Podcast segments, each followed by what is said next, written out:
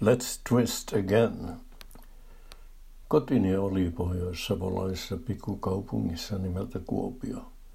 Lapsuuteni osui 1904-luvulle ja teinivuodet 1905-luvun alkupuoliskolle.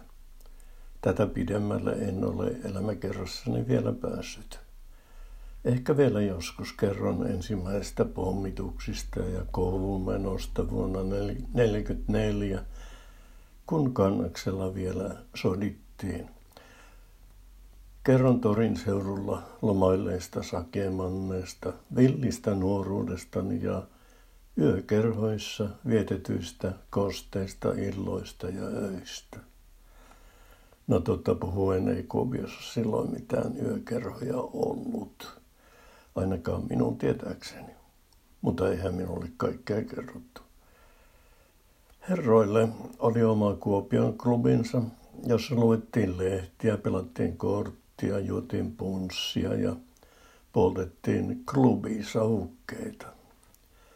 Minä polttelin työmiestä, tosin vain kerran, yhden savukkeen, ja senkin vain puoliksi.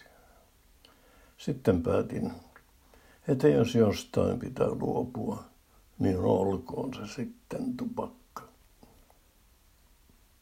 Kyllä minä, minä yökerrossa olen käynyt erässä tamperelaisessa hotellissa 40 vuotta sitten. Siellä tanssittiin. Ja jotkut varmaan kallistelivat maljojakin. Ihmisillä ei silloin ollut tarvetta pitää turvavälejä, paitsi silloin, kun minä twistasin vaarallisen lähellä. Se ei enää onnistu. Kyllä minä olen yrittänyt. Viimeksi panin Let's Twist Again-levyn soimaan. Sitä oli oikein kiva kuunnella. Niin, ja ne turvavälit. Ne pitää nyt olla. Tai pitäisi. Mutta eihän ne nuoret muista, etenkään kännipäissään.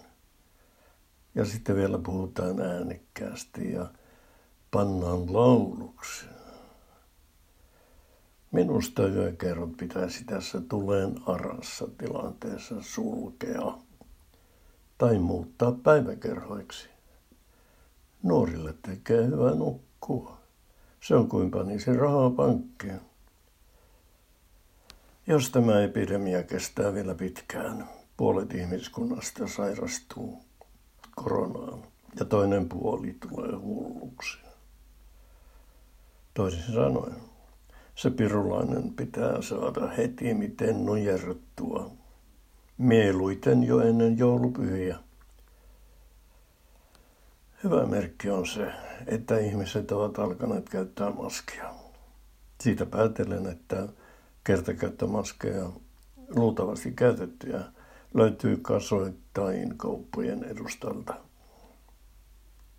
Sitäkään ei maskia testisekoilusta – mainelomon kylkeensä saanut hallitus osannut ottaa huomioon. Älkää, hyvät ihmiset, heittäkö niitä kertakäyttömaskeja kerran käytettynä luontoon. Ne voi pestä.